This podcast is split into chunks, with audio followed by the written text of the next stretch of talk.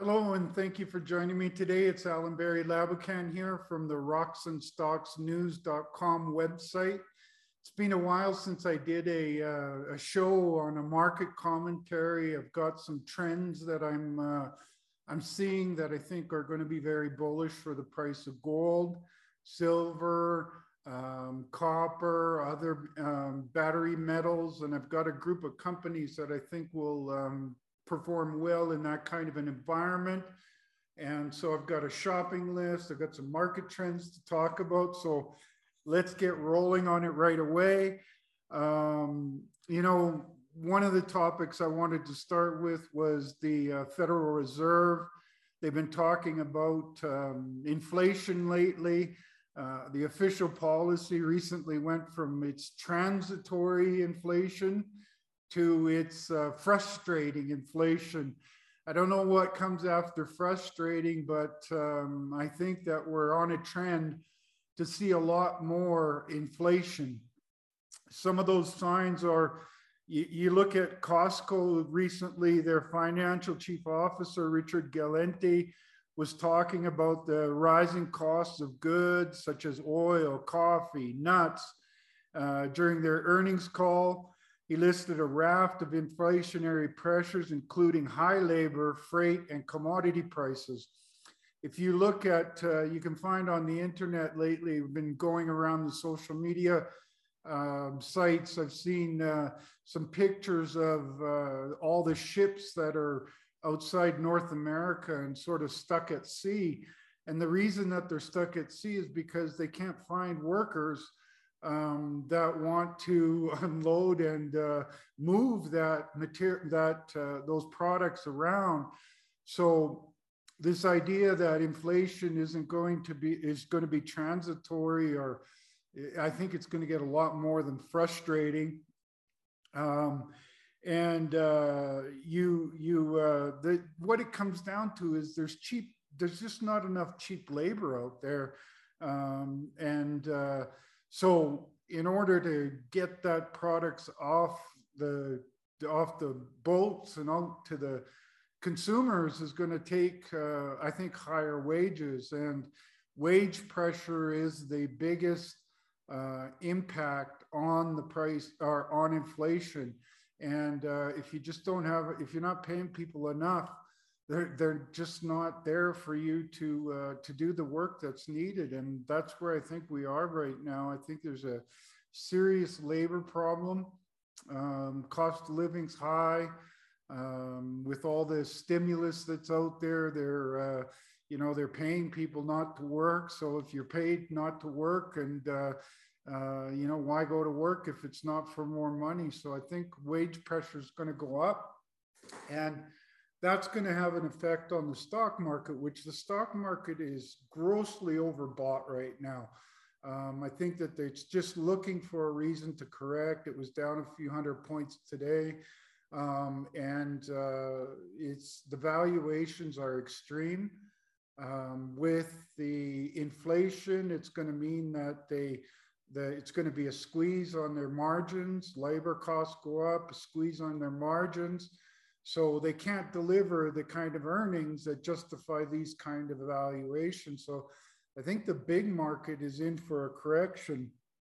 Uh, and I think it's going to come down to it's already showing up in the food prices. Um, you know, you look at the uh, the farming business, and uh, if you look at the average age of a farmer, it's over 60 years old now for an American farmer um, the the young folks just don't want to work that way anymore. It's hard work, and um, so uh, I think you're going to see this happen across the board, and countries are going to need to get back to um, farming, manufacturing in their local uh, domestic countries, uh, domestic uh, um, markets um, you know, you, you can't rely, the cost of shipping stuff, let alone uh, that it's not moving, it's sitting out on the, on the ocean. Um, the cost of, uh, of shipping has gone up dramatically. So these are all pressures that are going to go back into the local economies where you have in the industrial countries not enough workers that want to do the hard work uh, for the price that's available. So again, wage pressure is going to go up. You're seeing it at Coca-Cola. They're going to great lengths to uh, for to transport materials. They're even looking at now going using bulk shipping vessels that are normally used for food and stuff like that. Um, they're using that. Uh, um, the the carriers are are uh, the, the the those um, uh, bulk bulk shipping uh, vessels that they're using are normally used for grains, coal, other raw materials, um, but they they they have to go to extreme measures, and uh, they talk about the due to shortages, delaying uh, transportation. Extreme cases are halting transportation altogether. Uh, they have to get creative with their transportation of goods and uh, materials across the world so this isn't just a uh, United States problem. This is a world problem. Uh, Costco, as I mentioned, Target, uh, they're all having to get very creative uh, to combat the issues at the port. The ports are all backed up, causing mass delays. Uh, and the main cause is ongoing labor shortages uh, and the increasing number of um, ships that are backed up. So not only do you have enough, not have enough workers for normal, now they're all backed up and you have uh, even less wor uh, workers out there. Um, hold on a sec. Uh, sorry. And um, uh, they're, they're working, they're, they're trying to work this supply chain, but they're not having much success. They're trying to go to non-congested ports. Um, so yeah, it's a big problem, and we're seeing it also in the mining sector. You know, labs are backed up dramatically, and the reason that they're backed up is because they uh, the the when when you send material to a lab, the first thing that has to get done is crushing. Uh, they have to prepare that material to be assayed, and that takes a lot of labor-intensive work and they're having a hard time getting those workers. And that's why we're seeing all kinds of delays in companies uh, that want to get their assay results out there, but they can't get their assay results out there because the labs are so jammed up with, uh, with so it's right across the board that these short labor problems are happening. And so this idea that the uh, inflation is transitory or uh, now frustrating. I don't know what comes next, but um, I don't think it's going to change. And um, if it gets to where I think it's going, and I think all signs are that it's uh, inflation is about to get out of control. Uh, it's very similar to the debt situation. You've got out of out of, out of control uh, debt worldwide, and um, that puts the central bankers, including the Federal Reserve, in a very um, difficult position, uh, one of their own making, I might add. But uh, that difficult position is they have no tools left in the toolbox in order to fight, fight inflation. They've got to talk about transitory and frustrating this, and but the reality is is that they they are not going to be able to fight inflation. If they raise interest rates even slightly, you're going to see, excuse me, you're going to see them kill the economy, and they're not going to do that. So, um, you know, if inflation gets out of control, the Federal Reserve can't do anything about it. That's very positive for the price of gold.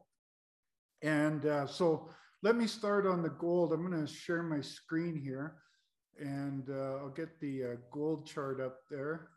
Oh, I got the wrong one. Here we go. Uh, there's the gold chart. And so uh, this is a weekly chart, or the, sorry, that's copper. I'm going to talk about copper too, but let's start with gold. So if you uh, look at the price of gold, I'm going to put up here a, uh, this is a, a yearly um, a weekly chart. And um, I just want to make sure I'm sharing it properly to everybody. Um, uh, let me get this up here. Sorry about that, folks. I'm just having a little bit of technical difficulties. um, my uh, my my website's not working for me the way I would like it to right now. Uh, see here. Oh, I am sharing the screen. Okay, so this is a weekly chart. We're going back to uh, 2016. As you can see from 2016, 17, 18, 19, gold was really going sideways here, um, moving in a tight range. Um, this is indicative of uh, a lot of the stock charts that I'll show you later, but this is often what happens after a long basing period. You get these spikes in the price. And uh, as you can see here, in around uh, April, May of 2019, uh, it was flatlining for a few years and then it blasted off. Um, and, uh, and then since uh, around, mm, let's say this time last year, about a year ago, started going sideways again, creating another base. Uh, but what I would point out is this is coming off of a base here at about 1271. Now the base is, let's say, around 1821, currently trading at 1770. A couple other important notes is uh, a couple, few months ago, it had a correction that brought it down to the 1700 level. This is important because as you can see here, there was resistance here. And now that resistance became the base. Uh, it had a good run off of that and then has consolidated again, but now we're creating a higher high or higher low, sorry. And uh, that's a very bullish sign to me when I see higher lows in a stock or um, actually the basing period is an important one as well. Uh, as I said, I'm going to show you some stock charts here on juniors that are uh, exhibiting that basing kind of period. Uh, but then followed when the fundamentals are right in the 1920, you know, the debt was going crazy. Uh, it's still going crazy. I think it's a, with with uh, with a resurgence of significant uh, inflation that I think is unstoppable. Um, Two thousand to three thousand dollars an ounce I think is in the cards over the next year, uh, maybe as soon as six months. Um, we're seeing good demand in the uh, in the wedding season in uh, India, and um, I think that investors that want to protect their um, their purchasing power um, with the uh, with the situation with stocks not being, I don't think stocks are a good they look like they've been a good uh, parking spot for some time now, but I think that that uh, that's going to end, and uh, it's going to be very bullish for the price of gold. Now, we're also seeing uh, a similar story. Silver and gold tend to follow each other, um, uh, and silver tends to lag gold. So in that same time frame of 16 to 20, it took it, silver was on a long basing period at let's say about $16.89. It took till 2020, uh, so almost a year after gold broke out, for silver to join the party. And it went parabolic for a while there. And lately it's been coming off it hasn't created its uh, uh, low, higher low. Um, but with the bullish signs that I'm seeing in the price of gold, I think that this is the low and uh, we should see it bounce off of there. Another uh, commodity that I like to follow is copper. This is also going back to 2016. As you see, a long basing period at about $2.70 uh, in around uh, March, April of 2020. Uh, it started to blast off. I think, you know, the, the stimulus all over the world uh, is causing that. And um, I think they can't really stop stimulating. And uh, if you've got that, that stimulation in the economies of the world and you and you have inflation as well, uh, you're going to see strong demand for copper. And we're seeing that, you know, now copper's at about $4.23 today. Um, I think it's going a lot higher than $5 an a pound. And um, I just think that, uh, you know, the, the, re, the electrification of everything uh, is going to require a lot of copper. And with the government stimulus going into um, electrifying vehicles and everything else, you're going to need a, a, lot of copper. And um, that brings up a subject that, you know, it's like we're going through another industrial revolution. This revolution is the electric vehicles and electrification of everything um, revolution. And that's going to require a lot of copper. But even if you look at the copper market before uh, the this trend uh, has been developing, just to meet the demands of the global economy, and I'm not even talking about how crucial it is for the uh, the industrialized countries to rewire their electrical grids, which are very old and in drastic need you take that out of the equation, you take electric vehicles out of the equation, just alone for the needs of copper. Um, copper uh, was needing to find like, you know, Escondidos every year, but we're not finding those kind of deposits. So the demand is tight, uh, was tight, getting tighter, and uh, there's just not enough discoveries out there. So I'm very bullish on the price of copper. And I think that in order to have this electrification of everything, including vehicles, you, they're going the developed countries of the world are going to need to rewire their their electrical power grids.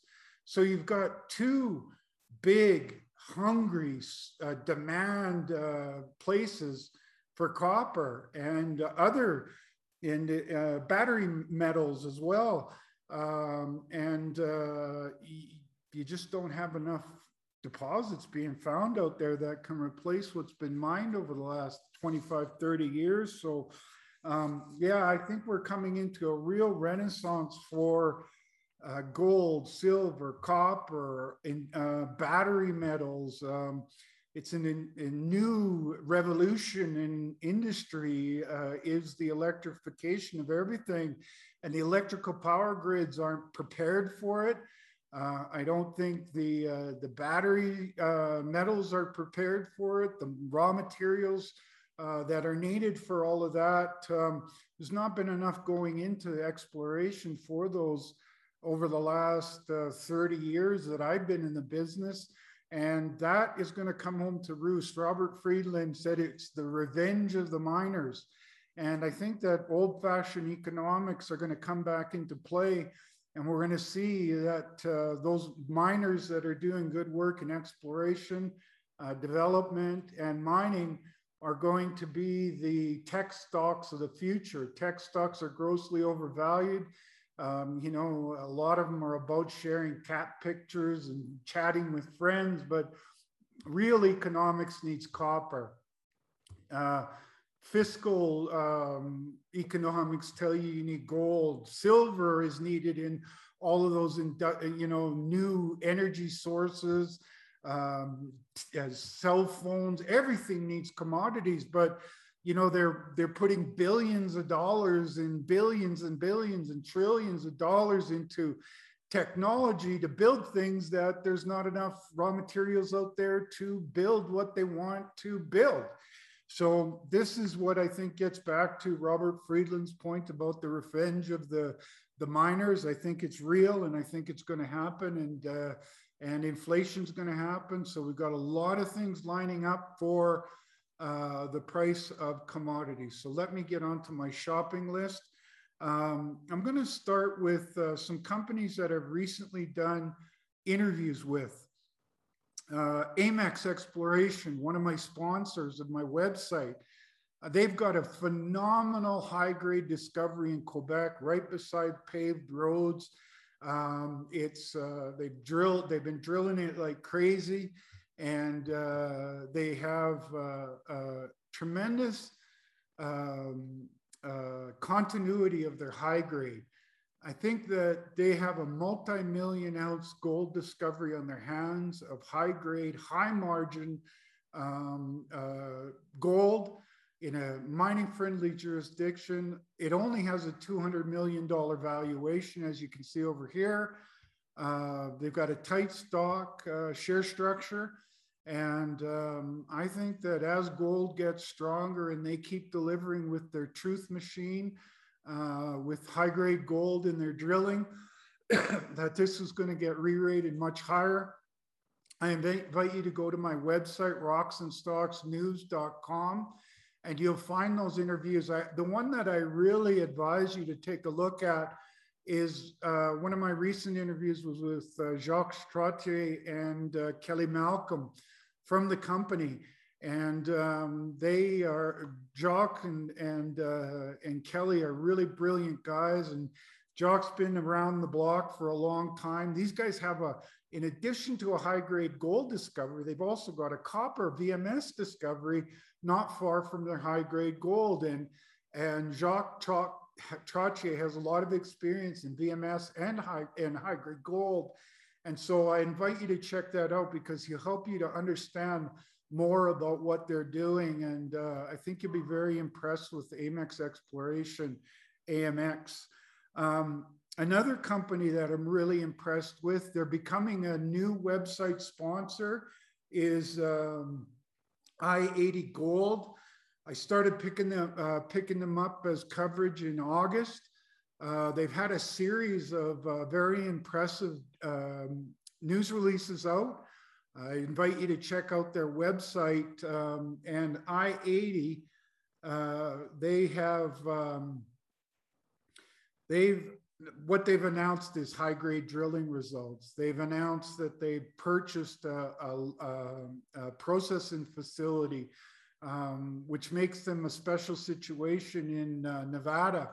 There's not a lot of capacity for uh, um, these kind of deposits. As you can see, they were up 14 cents today, trading at $3.23. They have a $600 million market value.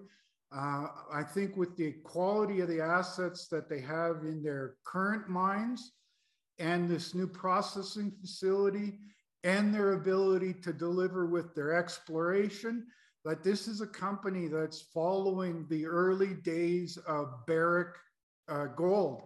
And uh, um, uh, it was known as American Barrick back when I first started in the business, but uh, Barrick, uh, you know, they built their future off of um, off of uh, Nevada, and uh, I-80, led by Ewan Downey, is following that same path.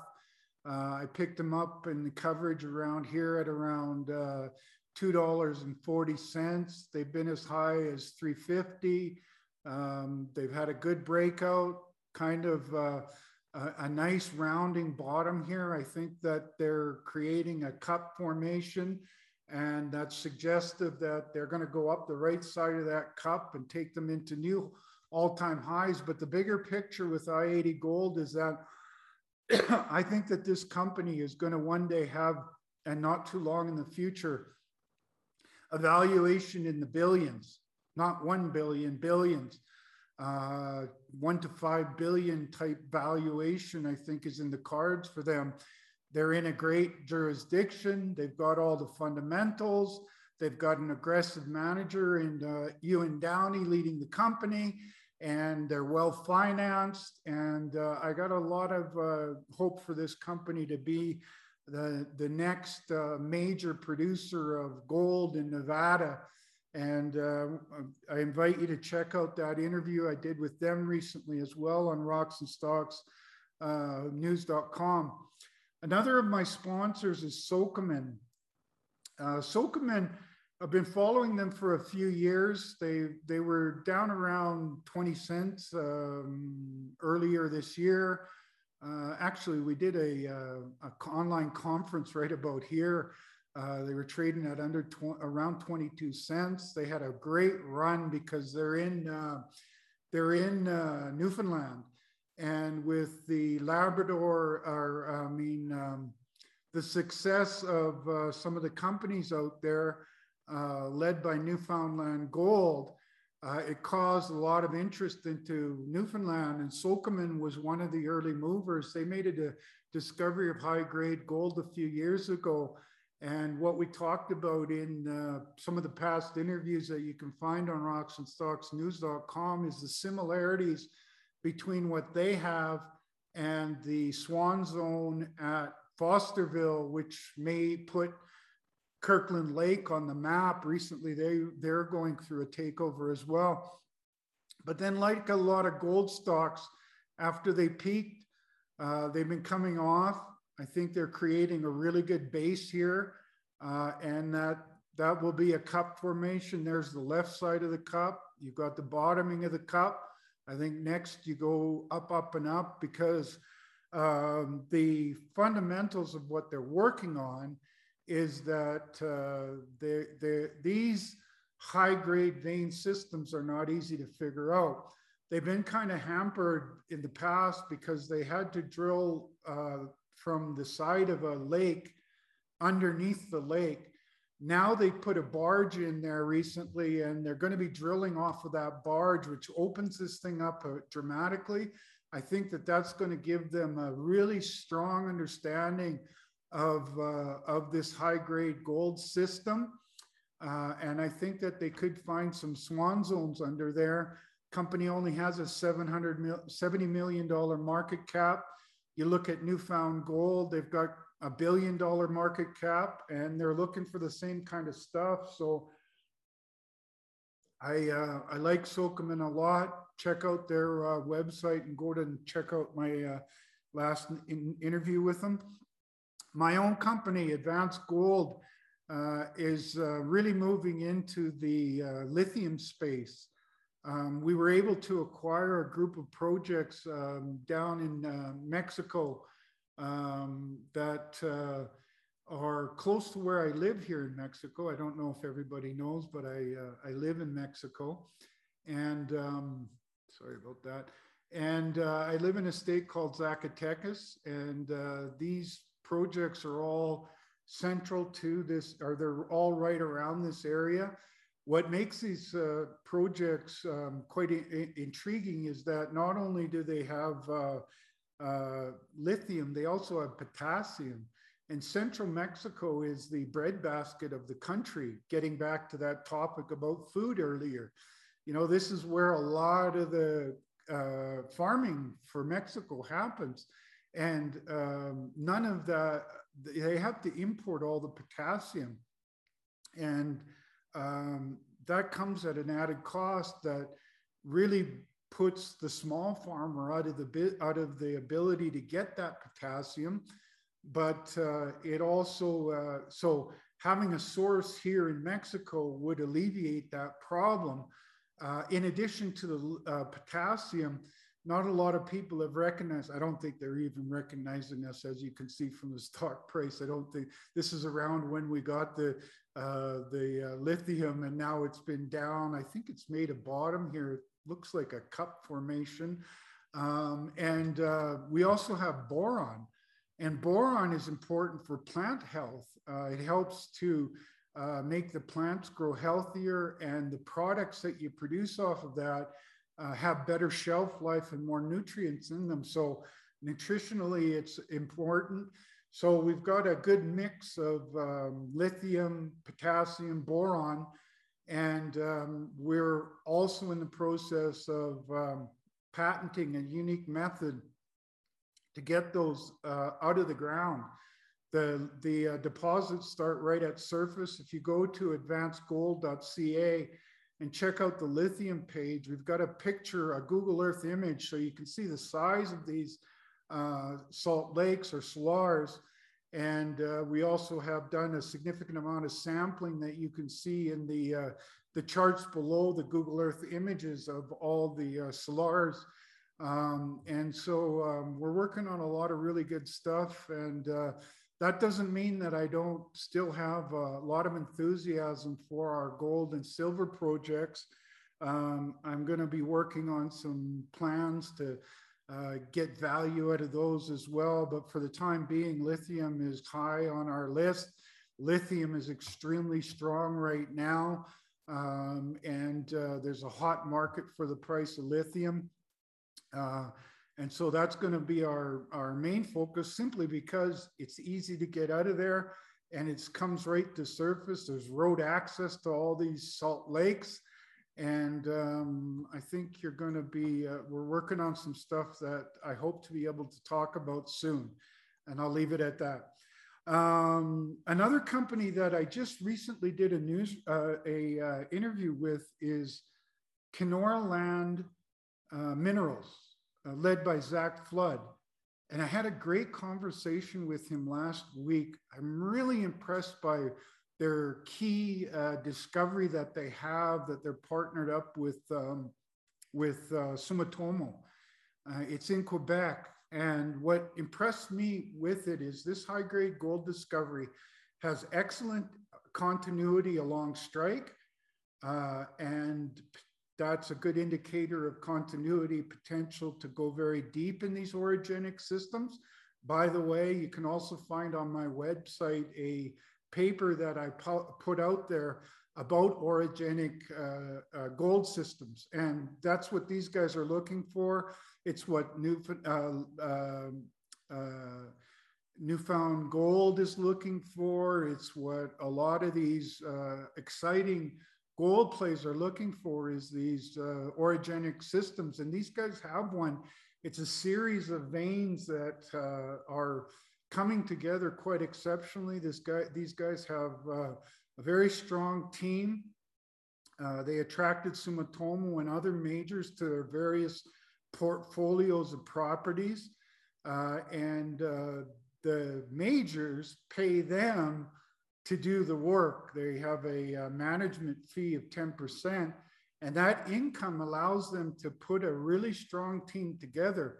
And uh, I mentioned in that interview that um, uh, Zach Flood reminds me of a lot of, uh, I've known Andre Gaumond for a number of years. I met him in first in the early, around the middle of the 1990s.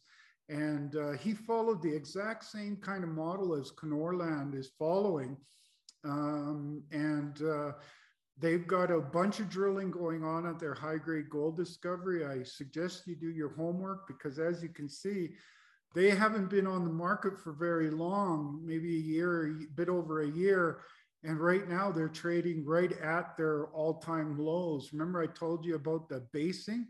Well, these guys have been basing at, you know, until recently, I would say an average price of about 85 cents. Now they're trading at 71, but they're on the verge of putting out a bunch of important drill results. And I think that that's going to drive their stock much higher, possibly into that, um, what you call parabolic kind of move. And uh, I think you should take a look at Kenorland, take a look at that recent video because there was a lot of good stuff. And the final question that I asked them was what, what made um, uh, Virginia such a big success was they discovered the Éléonore deposit, and uh, that was ultimately bought out by Goldcorp, and uh, and then they spun out all of their other projects. That company was bought out, and then they spun out all their projects and did it again. So Andre was a three-time takeover target there, and I think that these guys have the kind of portfolio and the kind of leadership and the strong geological team that can follow that same path. And so, you know, a $32 million valuation on a company that's moving down the same path of Virginia Gold, uh, I think is one you want to pay attention to. And I've done some uh, recent interviews. Okay, so that's the recent interviews. Um, some of the, I've got a batch here that I call core holding stocks. These are stocks that I think um, have, they're, they're miners, uh, but I think they're undervalued. I think that they offer an opportunity for the investor that wants to get into gold and other uh, and silver uh, at cheap valuations um, I think that these companies give you a little less risk, but will outperform gold uh, when the gold market gets stronger. One of those companies is uh, a new sponsor and a guys that I did an interview with. That's i80 Gold. I'm not going to go more into that. I've already talked about them, and uh, I recommend you check out the videos that I've done with Ewan Downie recently. I think that they're a company that's uh, in line for the Nevada Premium. Uh, and I think they're on the same path as a young Barrick Gold. Uh, and I think they give you a lot of um, not as much risk, but they still have a lot of uh, uh, reward uh, potential ahead of them. So um, i80 is one of those companies. One that I, I don't hear many people talk about, but I really think that this Orla mining, uh, OLA is their symbol. They've got a billion dollar valuation, but I think that they're about to get a re rating. Um, one of the things you want to look for uh, that uh, Pierre Lassonde put out this curve, and it shows how in the exploration stage you get your big gains then there's a lull that's called the development discount window. Then there is the next excitement when you put those discoveries into production. Pierre Lassonde himself is a big investor in this company, which kind of shocks me that more people aren't following it. Another reason that it shocks me is they're well through, they're almost completely through the development discount window. And when they turn this mine on in the coming months, uh, they're going to be the seventh lowest cost producer of gold the, on the planet. Uh, that's a very, uh, that's the kind of company that can get a lot of attention uh, when gold is stronger. And I think that this one, again, you know, it's kind of been through a long basing period since March at a, a, actually slightly higher, I would say about 10% higher than where it's trading at right now. Um, and uh, I think it's a hell of a bargain that's uh, uh, about to go up that other side of the Lassonde curve, which is putting it into production and being a low cost producer. So if you want a little less risk, but you want to be exposed to gold in a stock that I think will dramatically outperform gold in a gold bull market, Orla should be on your shopping list as a core holding. Equinox, um, Ross Beaty's company. I talked about these com- this company when they were quite a bit cheaper than they are, are right now over the last few years. Um, I was talking about them back here when they were about half the price that they are right now, and they were twice the price they are right now in the past as well. So they had a good run. They've consolidated. They're doing some. They're buying out some companies. They're building deposits. Ross Beaty says that this is his uh, swan song in the mining business. He's very bullish on gold. He's a very sharp guy and shrewd businessman uh, in the mining sector. He's a serial entrepreneur that has made several big winners for investors. And I think when he's when it's all said and done, this company will be have a valuation north of 10 billion. Currently, they're trading at about a two and a half billion valuation. They've got a great pipeline of uh, new mines, long lived, long lived, and uh, low cost. And um, yeah, in a gold bull market, this is one you want to have on your list as well.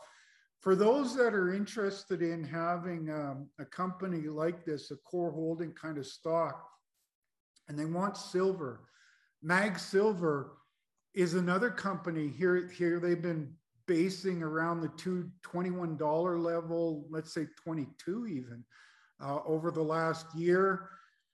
Uh, they're in the late stages of the uh, Lassonde curve or the development discount window. In fact, they're through that development discount window. They've started production. They're moving into full scale production over the next six months or so. Uh, this will make them the top first highest or second highest, lowest cost producer of silver.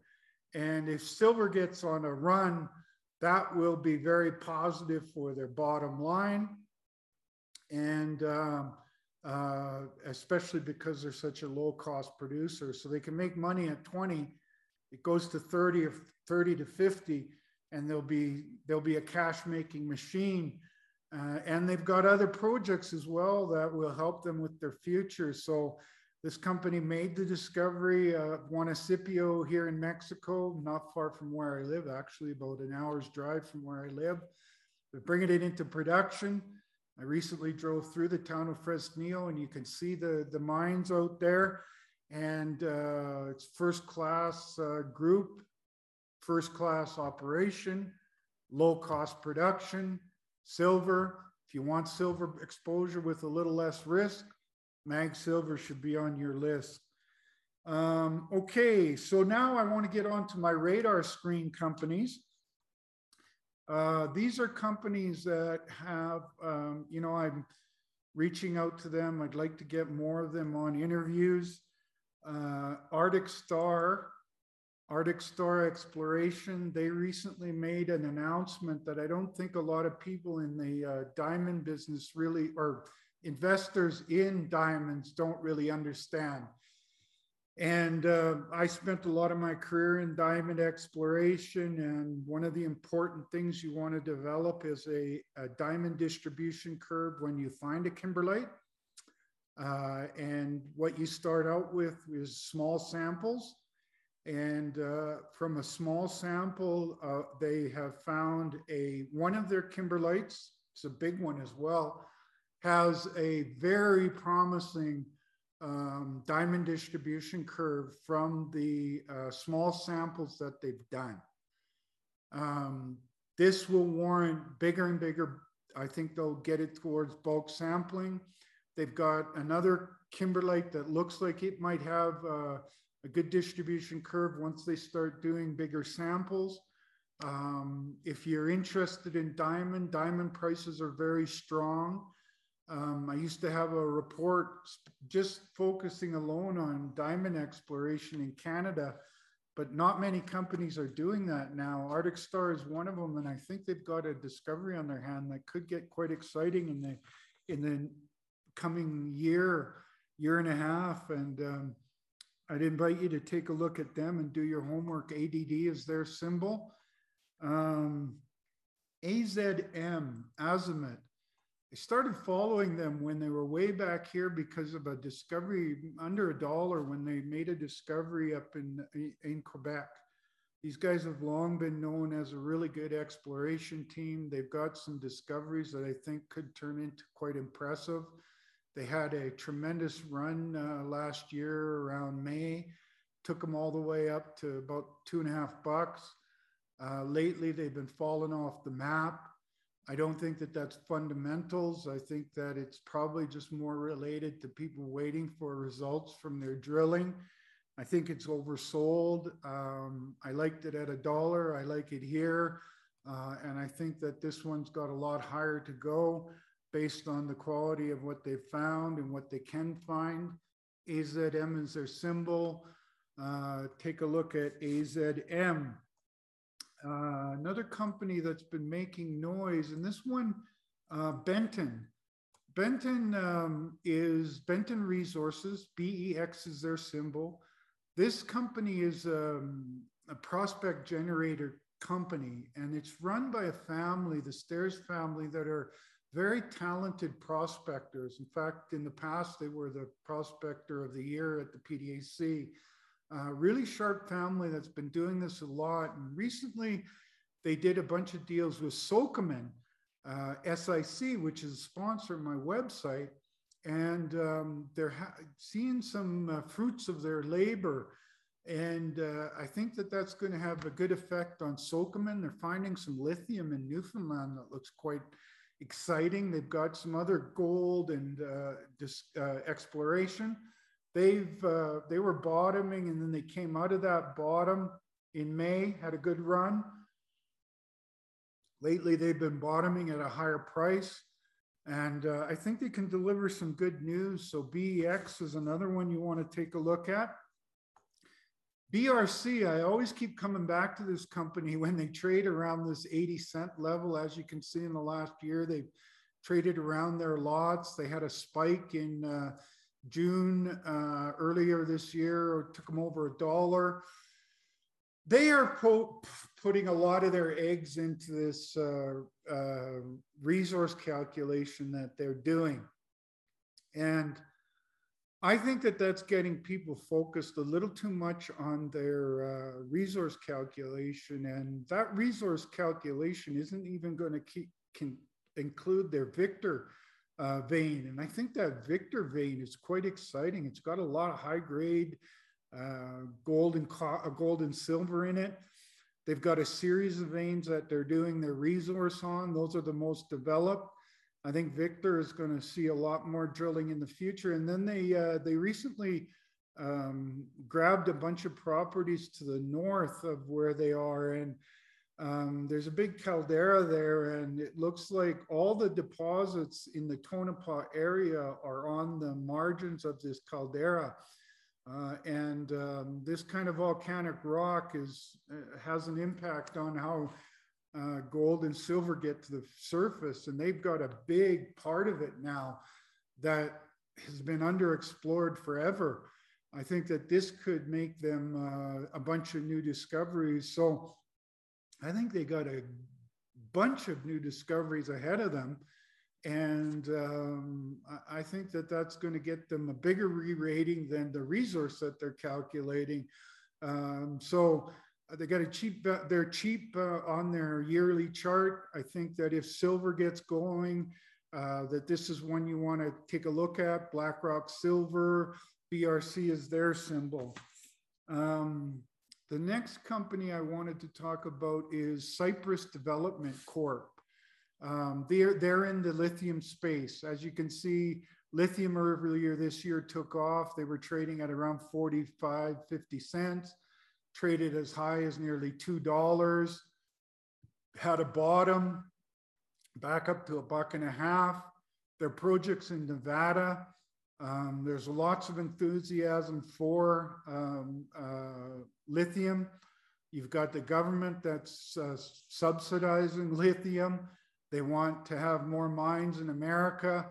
Nevada's a great place to do mining. These guys have an interesting project of lithium there. And, um, you know, as lithium keeps going higher, which I think it will, uh, these guys, I think, will be, um, you know, they've already been a good performer, and I think that will continue. Uh, the next company is Dios. Dios uh, is kind of related to um, company I talked about earlier, AZM. They've got a lot of projects near AZM, and uh, I like the work that they do. Um, the, they could do a little bit better on their marketing. I've tried to get a hold of them a couple times uh, to do some interviews, but they hard hard to get on the phone. Uh, but Dios is doing some really good exploration. They've got some high quality projects, a sub $10 million valuation. Uh, they're in good areas of Quebec. Uh, there's a lot to believe that they will get a higher valuation in the future based on the quality of their projects. DOS is their symbol. I, I think you should uh, take a look at DOS exploration. FWZ uh, is uh, fireweed zinc. Uh, fireweed zinc has a what's turning out to be a high grade and big zinc deposit up in the Yukon. Um, but recently, they've made some discoveries. They made some. Uh, they're starting to hit some VMS uh, mineralization with sniffs of copper in it. Um, this is starting to sound to me like all they've found, and I, I don't mean that as a negative. All that they've found so far could be the extension of the VMS system. And if the all that they've found, which is spread out over a very large area, lots of high grade, is indicative of what where all that came from. Um, VMS deposits are have zonation of grade. Usually at the at the top of the system, you find zinc and, and silver. As you get deeper, you find copper and gold. I think that they've got the potential for that. I've been uh, do, sharing some emails with their uh, Brandon McDonald. I'm trying to get him on the uh, in on an interview because I want to specifically talk to him about this. Where is this all coming from? Everything they found to date, and could that lead to something even bigger uh, that could be quite? I mean, what they have already is exceptional, uh, and if they find the source of where that all came from, um, you know, kitty bar the door, this one could have uh, you know, a half a billion valuation or higher. Right now, they've got a $57 million valuation. Um, Heliostar, HSTR, uh, is a company that I've been following for a lot longer than this company's been Heliostar. It used to be Red, uh, Red Star. I can't believe that's hard to come to my name because I used to be a consultant to the company. And uh, Scott Weeks uh, unfortunately passed away a number of years ago, and um, that's when I sort of ended my relationship with uh, Red Star. But uh, before uh, the the key thing that he was working on was, I still remember to this day when he called me up and he said, "Alan, how do you think the market would react to this?" And he explained everything that Heliostar now has in Alaska he said it's uh, it's a vein system it's high grade it has gold and silver it's uh, uh, it's got good infrastructure um, and uh, he asked me how i thought it could be and i and at that time i was i had picked a company called um, Extorre uh, that made a big discovery in an epithermal vein system much like what they're looking for in alaska and um, they ended up getting bought out. And I said to him, Yeah, Scott, I think the market will really like it because it sounds to me a lot like what uh, Extorre is found, finding down there in Argentina. And um, he was able to put the deal together to get all that ground. And now Heliostar is advancing that ground. We didn't get a lot of chance to do a lot of work, sadly, because uh, Scott passed away. Um, and then we had a hard market for the price of gold. And so the interest wasn't there. But uh, now Charles Funk is running the exploration on that. Charles has made a uh, helped make a discovery on a company I'm going to talk about later, and uh, he's doing the work at um, at uh, these projects that Red Star used to have, and I'm really optimistic about that. Uh, they're making some good discoveries. This is great land up there in Alaska on the Aleutian Islands. Uh, it's quite mild of weather for the uh, for Alaska. They can work a lot, several months of the year, and uh, they've got a bunch of. Uh, they've had some good drill results out recently, and I think they've got more. But another element to the company is that uh, Charles knows Mexico quite well, and he's added uh, Mexican exploration to the Heliostar portfolio. And uh, I like his chances to make discoveries down there. And recently I listened to an interview on the Korelin or the KE report, Korelin report, and he talked about their Mexican stuff that was, they were just sort of doing uh, the work to prepare for drilling, but they really thought that they were going to stay mainly focused on Alaska. And now, with the discoveries, the work that they've recently done has increased that interest in their Mexican stuff, and they're uh, getting ready to drill in Mexico. So they've got drilling in uh, Alaska on an excellent project. They've got drilling on uh, Mexico with an excellent project. $28 million valuation, not a lot of stock out. I think this one's uh, run by a sharp guy and uh, it's got a lot of uh, growth potential left in it. Now, earlier I talked a little bit, I brushed on some of the uh, Newfound Gold. Uh, Newfound Gold has been a rock star in the last year. They've been as high as a billion and a half valuation, almost $13 a share. Uh, they they've only been trading for a year and a half or so, and they were down around three bucks. Made this extreme high grade discovery um, in uh, Newfoundland, Uh, recently, it's come down quite a bit off their highs. And I think for those that are, this is another Fosterville kind of situation where they're not just looking for one swan zone, they're looking for a cluster of swan zones.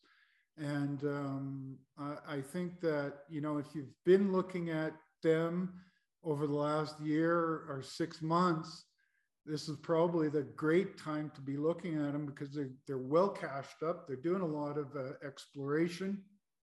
And uh, I think they've got, uh, I, I, I've, I listened to their presentation in, at the, one of the recent mining shows down in the States, and uh, I was quite impressed with their potential to make multiple swan zone kind of discoveries.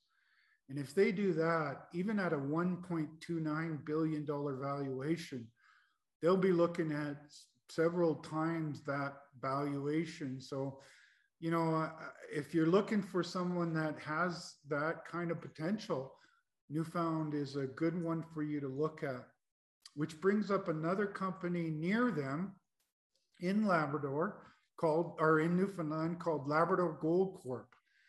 As you can see, they followed a similar path in their chart uh, as Newfound Gold and uh, had that peak, came off of it.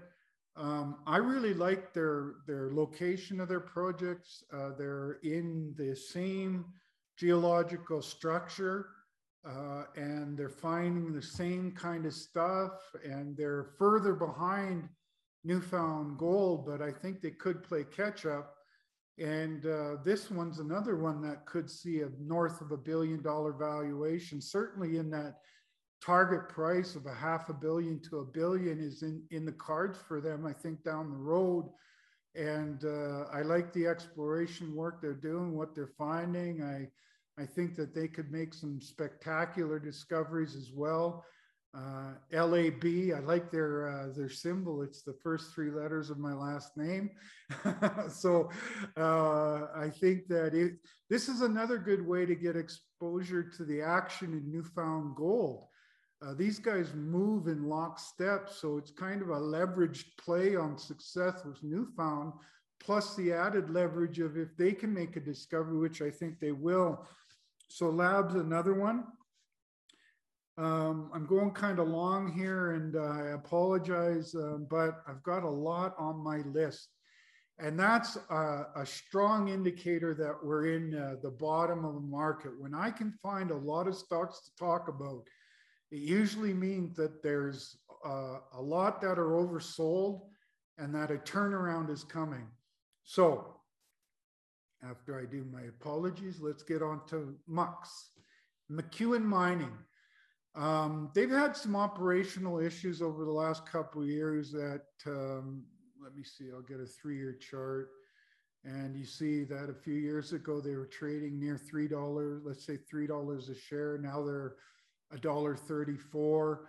This is the period that they've had those operational uh, problems. But McEwen, Rob McEwen is a very smart guy. Uh, and I think they're going to fix their problems. And another reason that I'm bringing them up now is they've also got a quite a large uh, copper project in Argentina that nobody's really cares about, and I, they're planning to IPO that in the near future, and uh, that's their Las Azules property, and I think that that um, that's something that uh, could be a you could be getting a two for one deal here if they IPO that McEwen Mining, uh, McEwen Copper. I think they're probably going to call it McEwen Copper. I don't know, um, but uh, I think this is a heck of a turnaround play uh, for for their gold focus. Um, but I think that they could have added juice because of their copper uh, asset that's not getting any value in the stock right now. I'm trying to work on an interview with Bob McEwen. I've done one in the past. He's a super busy guy. His uh, people are working on um, pinning him down to do an interview. So I hope to have an interview with him soon. Uh, we've had a great conversation about his company in the past. I'd like to have another one soon. so stay tuned. Uh, I think McEwen is a turnaround play, and uh, I'm going to try and get Rob McEwen on an interview soon. Um, Nano, Nano is a is Nano One Materials. Been as high as three six dollars in the last year. They've had about a 50% haircut. They're a battery metals technology company. And um, I've seen this company grow quite dramatically over the past few years. Uh, a few years ago, you could buy it for well under a dollar. They've traded as high as six, about half that price now. Um, they've got some exciting technologies that they're working on in the battery space. Uh, they've got the attention of some very big uh, companies. Um, and uh, I think that this is one for those. I'm very bullish on the uh, the battery metal space and battery plays uh, because of the electrification of everything. And this one looks like a very uh, top notch um, scientific group that uh, has a uh, excellent future ahead of them. And um, it, I'm I'm a fan of technology, and I'm a fan of lithium. And these guys are in the lithium uh, or in the battery uh, metals and technology side of things. And uh, I really like their potential to to be a much higher valuation stock. Uh, NANO is their symbol they trade on Toronto. A company that I've done some interviews with uh, over the last couple months, uh, I forgot to talk about them earlier. I'm glad they come up now. It's Ridgeline Minerals. Um, Ridgeline recently did a, a, deal on one of their properties in Nevada with uh, Nevada Gold Mines, which is a joint venture between Barrick and Newmont uh, in Nevada. And um, if this turns out to be a successful discovery, their SWIFT project, uh, um, uh, Nevada gold mines, Barrick and Newmont, will end up spending, I think it's around $20 million. And so um, Ridgeline will have a free ride on the next $20 million worth of exploration which is quite exciting. Um, and uh, but in addition to that, they've got their Selena project, which is the first company that or first project that I started getting excited about that they have. And um, uh, I think Selena is a, a, a, quite an exceptional discovery as well. I've had some chats. You can find it on the website at um, rocksandstocks.com. And I like their business plan. I like that Chad has a strong history, uh, experience in Nevada. He used to work for Premier Gold, which was taken over uh, and then spun out. They when Premier was recently bought, they spun the Nevada stuff into I-80 Gold, which is the sponsor I talked about earlier. And Chad was part of the team that focused on the Nevada stuff. So he's had a good uh, history with top notch guys in the premier Ewan Downie camp. And now he's going it on his own. Well, not on his own. He actually has a partner that's a driller. And so they founded the company, and that gives them a lot of bang for their buck in drilling. And uh, they don't have any problems getting drill rigs, which no joking aside, that's a problem these days. Getting drill rigs in a lot of uh, the camps in Canada and and uh, and uh, America, and uh, so that's a, a, feather in their cap. But you know, if they were just having access to a drill, that wouldn't mean much. Uh, but they have access to a drill. They have access to funding. They have good exploration projects, good team. They've got a good discovery in Selena. They're also doing some work on their Carlin East project. Uh, and I think that these, they're going to see some fruits of all that labor in the near future. They only have a $23.66 million valuation, which, you know, is about the valuation of the work that uh, uh, Nevada Gold Mines will do uh, in order to earn into one of their projects. So uh, I think they're ridiculously cheap. And I think that they're another one you should have high on your shopping list. Um, the next company is uh, Sterling Metals. I'm not going to talk a lot about them because I'm working on an interview. I, I, think we're actually doing it tomorrow, so I should have it out in the next day or two. Um, and I want to dig deep into this company because they've made a discovery of uh, silver that looks quite uh, exciting uh, in Eastern Canada. And there's a lot of enthusiasm for Eastern Canada, Canadian precious metals uh, discovery and exploration. SAG has one. I, uh, I'm working on an interview, so stay tuned for that interview. Um, but as you can see, this is the cheapest they've been in the last year. So if you've ever looked at SAG, and you want to look at someone with silver in their in their discovery portfolio at Sail Pond, check them out. Uh, another company that recently came onto my radar screen is a company called True Precious Metals. TRU is their symbol. They are near um, uh, Marathon's discovery. And when a lot of junior explorers are kind of hiding these days, they are hard to get on the phones and emails sometimes. Uh, fortunately, I've got a good, good group that uh, has been doing interviews with me. But these guys actually reached out to me last week, and I sat. I had an online conversation with their uh, geologist and their their management. Uh, Judy M brought them to me. They're, she's their IR person, and uh, I've known her in the past, and she's not hiding. She's doing her job. She reached out to me because she's seen, you know, the past what I've done, and I had a chance to go over closely their uh, their exploration thesis near the marathon MOZ's uh, discovery.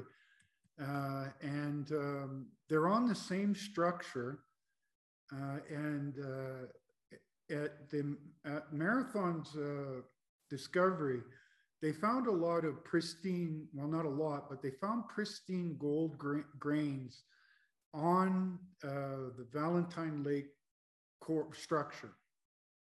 And that extends throughout uh, true, uh, true uh, precious metals TRU ground. Uh, they're, they're right beside Marathon and that that structure continues.